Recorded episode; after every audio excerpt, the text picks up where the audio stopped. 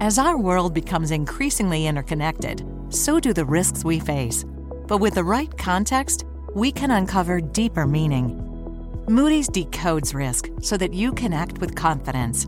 Visit Moody's.com to see how your organization can decode risk and unlock opportunity.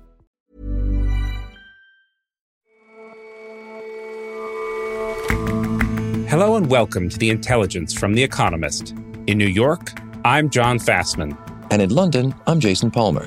Every weekday, we provide a fresh perspective on the events shaping your world. In many countries, if you get arrested, the police can take a sample of your DNA.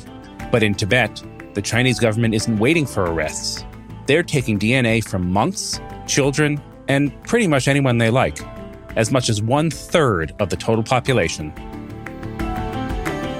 And it's no surprise that the pandemic led to a lot of early retirements. What's surprising is just how many people are now unretiring and heading back to work.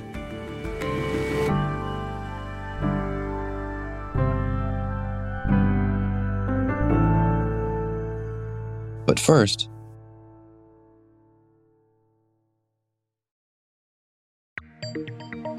for those watching the British economy, it's been a queasy few days. The Bank of England today raised the base rate of interest to its highest level in 14 years. This is the figure it started the day at. It's gone up by half a percentage point to two and a quarter percent to try and bring inflation under control. If that wasn't bad enough. Last Thursday, the Bank of England did what so many other central banks are doing to fight inflation it raised rates.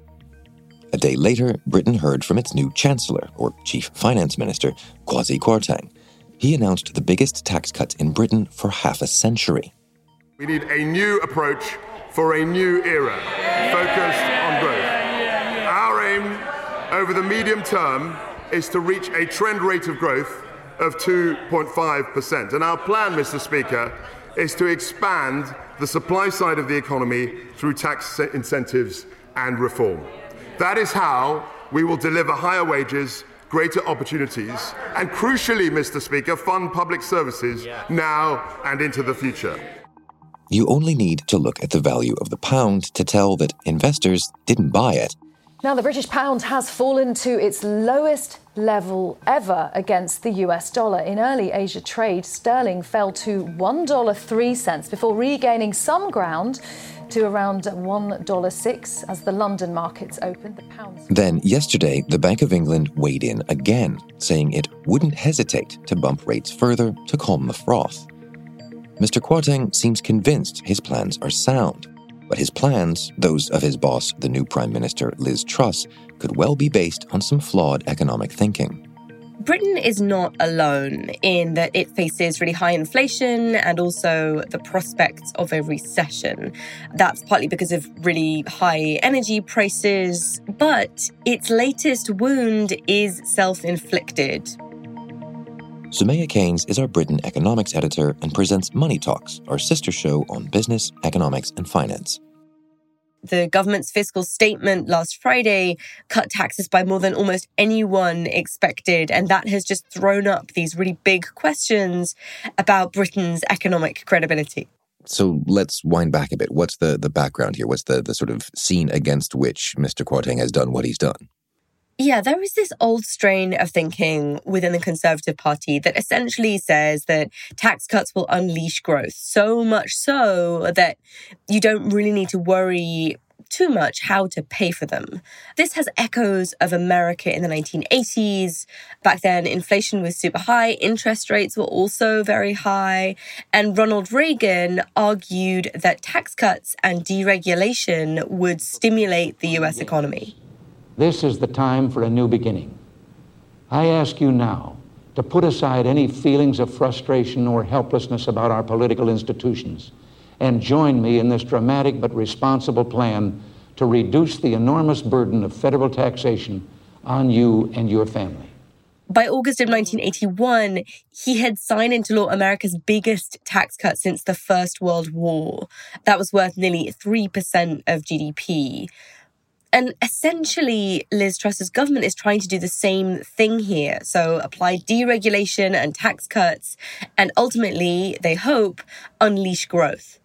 And so, what exactly is in the statement here? What are the policies aimed in that direction? Some measures were expected. So there's a plan to help households and businesses with their energy bills. That's really more of a temporary emergency measure. The more worrying ones from investors' perspective were the big permanent cuts in tax. There were plans to scrap an increase in corporation tax and to cut national insurance contributions.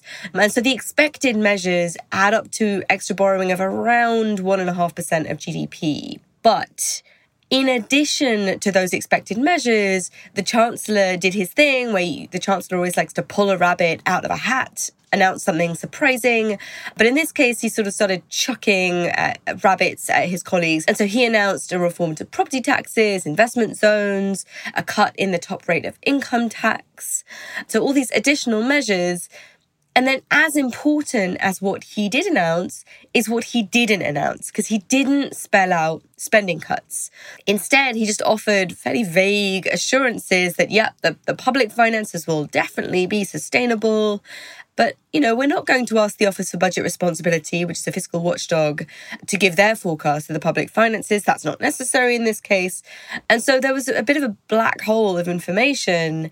And as far as anyone could tell, these permanent tax cuts would be paid for through higher borrowing, big questions about fiscal sustainability there, lots of uncertainty. And what about the forecast from from your vantage? Do you think all this will work? Yeah, I'm pretty skeptical. So if you look back at history, in the US, the deficit finance tax cuts had a pretty mixed record. So, despite the tax cuts, there was still a deep recession. And then, even by March 1984, a few years later, annual inflation was almost 5%, while the yield on the government's 10 year bonds was over 12%. So, it doesn't seem to have worked as a stabilizing force. Um, if you look back, inflation was only really anchored after Congress had raised taxes.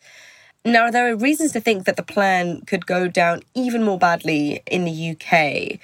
The US had and still has the advantage of having the world's reserve currency. So when times are uncertain, investors rush towards it. The UK does not have that privilege. Essentially, in the early 1980s in the US, there was a strengthening dollar, whereas in the UK, the pound is weakening. That weakening pound means that imports become more expensive, and that adds to inflationary pressures, making life for central bankers more difficult at this precise moment. So there's this extra sour ingredient in this cocktail that the US did not have to contend with, but that the UK really does. And, and, the sort of safe haven status of the pound couldn't be more in question this week. Why? Why is it tanking so much? Well, there are a few things. Over the past few months, obviously, the context is that everything has been weakening relative to the dollar.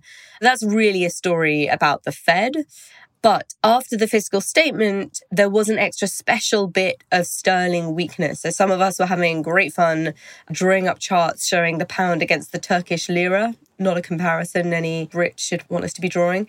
And essentially, what's going on is that international investors are skeptical that this package is going to boost growth in the way that the Conservative government says that it will. And similarly, they're skeptical that it will raise the amount of revenue that could potentially make these things self financing.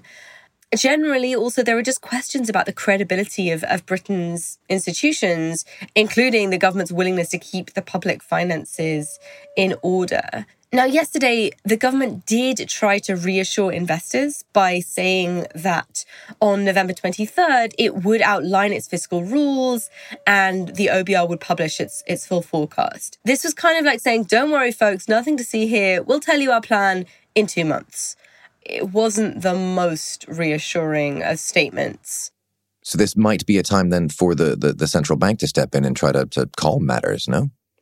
Yeah, and investors are expecting the Bank of England to respond fairly aggressively. At one point, they were expecting an emergency interest rate increase this week. Expectations of, of where the Bank of England's base rate would be next year went up to almost 6%. And that's partly to counteract the effects of the fiscal stimulus, keep inflation at 2%, but also to deal with the fallout from the depreciation in sterling, the increase in borrowing costs for households is going to be uh, enormous if current rate projections hold up.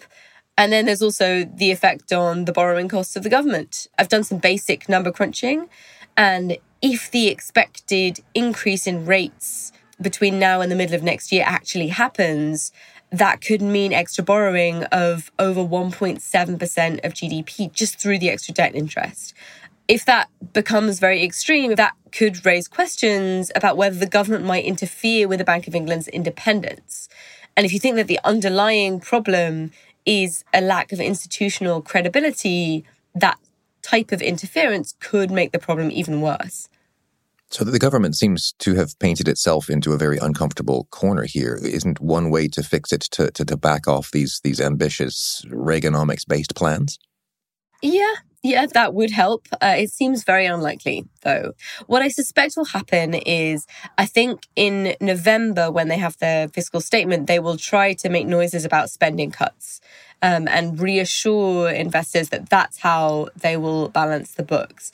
Now, the problem is that the spending cuts they would have to announce are so large that unless you give full details of what they are, it's possible that people just won't think that they're credible. I think what we're likely to see is lots of fragility, um, lots of volatility, uncertainty with respect to the pound and, and also interest rates. And that means that we're just very vulnerable to tipping into a, a bad equilibrium and some kind of nasty spiral that we really don't want to be in. And on the question of the pound and the and the fun you've been having drawing charts uh, of the pound against the lira and so on, I know you've had more fun on this week's episode of Money Talks. Yes, we are going to be taking a broader look at currency moves on this week's edition of Money Talks. Everyone should download it. We'll be looking at the Fed, the US dollar, um, also the Japanese yen. Really fascinating stuff. All of which can be heard from tomorrow. Great stuff. I will have a listen. Soumaya, thank you very much for your time. Thanks so much for having me.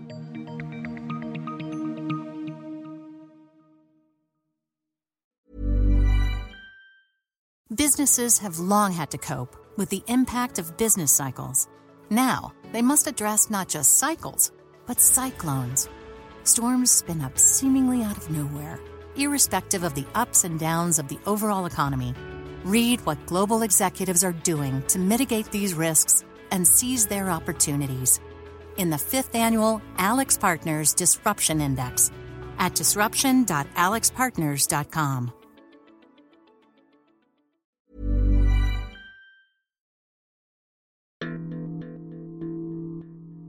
China is no stranger to surveillance.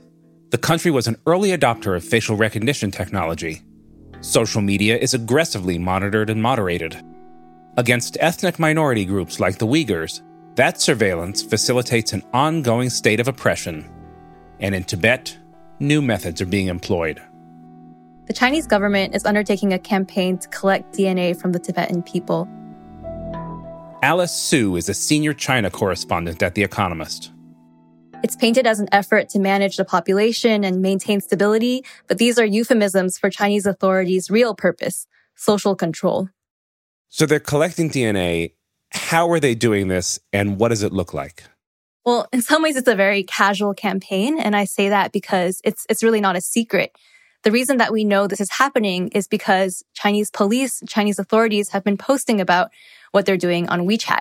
So when you go through these local police officers' accounts or these local official police accounts, you see police going all over Tibet, going into villages, into monasteries, into schools, in some cases into kindergartens. Um, and they gather all sorts of people. They gather monks, children, migrant workers, and prick their fingers and take their blood. And why are they doing this? What's the official rationale, and, and, and what do you think the real reason is? Yeah, well, there are reasons that the police give in all these accounts, and they tend to be vague. You know, they say things like, we need to collect DNA for population management, for stability control, or very commonly to fight crime.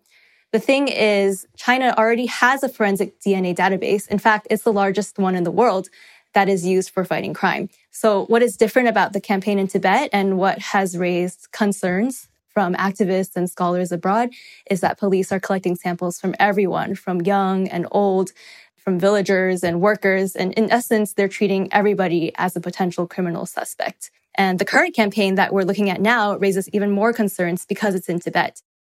And what are those concerns? What are the concerns specific to Tibet? Well, the campaign in Tibet raises new alarms because of the government's history of using genetic material to repress ethnic minorities. Activists have drawn parallels with the region of Xinjiang in northwestern China. That's the only other place in China we know of where authorities have rolled out mass DNA collection. They did this to the Uyghurs and other Muslim majority groups in Xinjiang, ostensibly as part of a health program. But later on, we saw that they used that DNA material to build a totalitarian system of surveillance and social control in Xinjiang. And later on, they then established this campaign of re-education camps where they took people to be re-educated, not because they had committed crimes, but because based on data that they were constantly collecting from them through the DNA database, through facial recognition, and through the security cameras that blanket the region, they had determined that people had the potential to commit crimes. So when you see that the Chinese government is rolling out a mass DNA collection campaign in another part of China that is home to an ethnic minority that has been subject to intensive surveillance and repression already, there are concerns about what the material could be used for. And I assume people don't have much choice whether or not to cooperate. No, they don't. Tibetans don't have the ability to say no to the police, although you wouldn't know it from the way that the campaign is being described on WeChat. For example, in several of the posts, police talk about their efforts to convince Tibetans to comply with the campaign. And they will say things like, officers used careful explanation of the purpose and effectiveness of sample collection to make the doubtful participants become enthusiastically cooperative. And these powers of persuasion never seem to fail. In other cases, they casually mention that they do things like they sample all who should be sampled. This kind of language suggests to us that the police are likely trying to meet quotas on how many samples they should be taken. It's reminiscent of language we've seen again in Xinjiang, where when the re education camps were being rolled out, authorities used similar slogans like round up all who should be rounded up. And typically, this phrasing means that there, there is a quota coming from superiors that local security officials are trying to fulfill. It's very much the case that people understand there is no real option but to allow it to happen. A recent report from the Citizen Lab, which is a research group at the University of Toronto, analyzed 100 of these posts and they estimated that the police may have already collected DNA from 25% to 33% of the population in Tibet. So you would characterize this, what's happening in Tibet, as, as part of a broader campaign, part of a pattern under Xi Jinping, right? Yes. In fact, that's how the Chinese police characterize it themselves. Although they use euphemisms like we're collecting basic information, we are improving population management, we are working on our grassroots social governance, at the heart of it the aim of what's going on here and kind of a, a central theme of President Xi Jinping's governance in general is, is control. It's social control. Even if there is no specific purpose for the DNA collection, that is to say, they're not hunting down suspects of specific crimes because the crimes have not yet been committed, right? But they're collecting the DNA just in case because the idea is that more DNA, more data, and more surveillance mean more control. And in the case of the Chinese government, that is always a good thing. This is a continuation of the themes that we've seen developing over the last 10 years. And it's especially worrying for minority groups. But I, would like to add that it is also worrying for the rest of the world because what we have seen with other examples of surveillance technology like facial recognition in China is that other countries like to learn from China and other governments, you know, Western governments included. They may initially criticize and say, you know, this is an authoritarian state's practice, but we see that that technology very, very quickly gets exported and gets adopted in the rest of the world. All right. Alice, thanks so much for joining us today. Thank you for having me.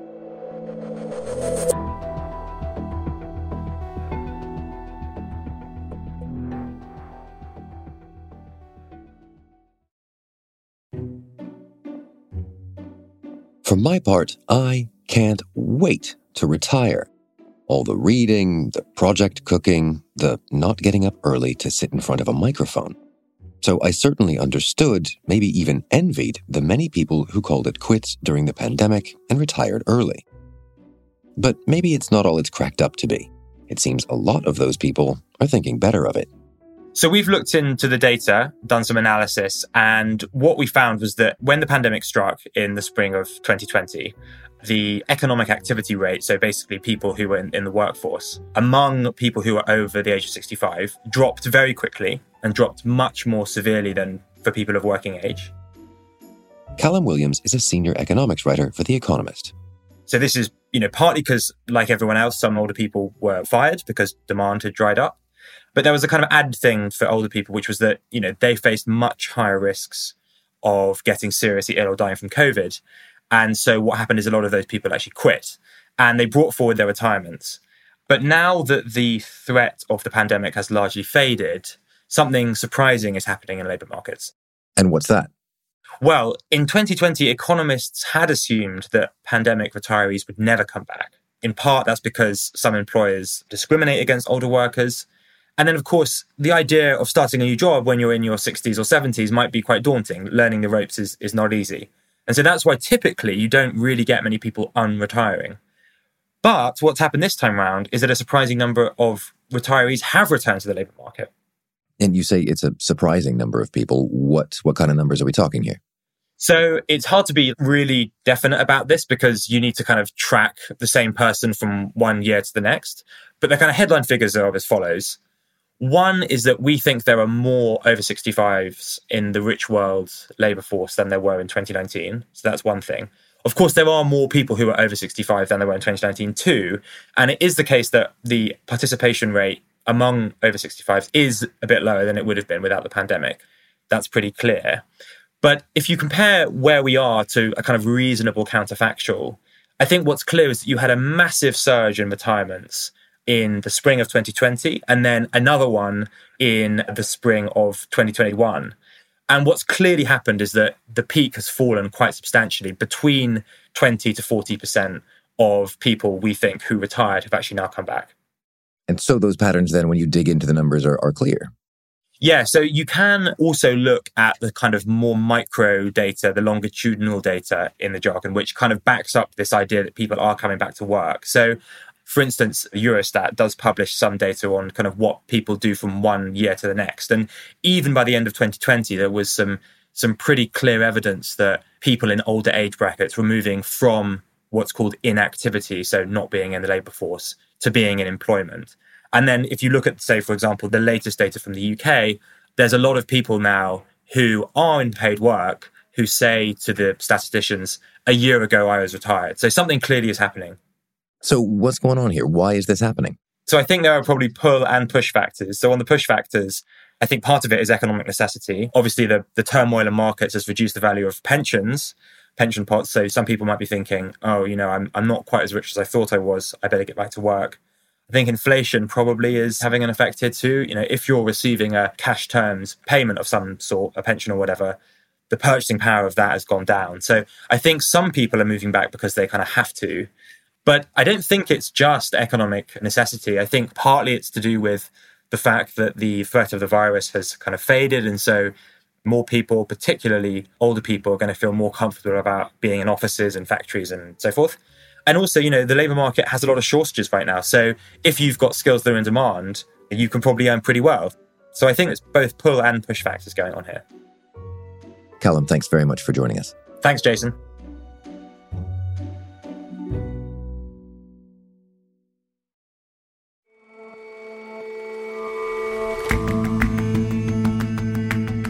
That's all for this episode of The Intelligence. Let us know what you think of the show. You can get in touch at podcast at economist.com. And you can subscribe to The Economist at economist.com slash intelligence offer. The link is in the show notes. We'll see you back here tomorrow.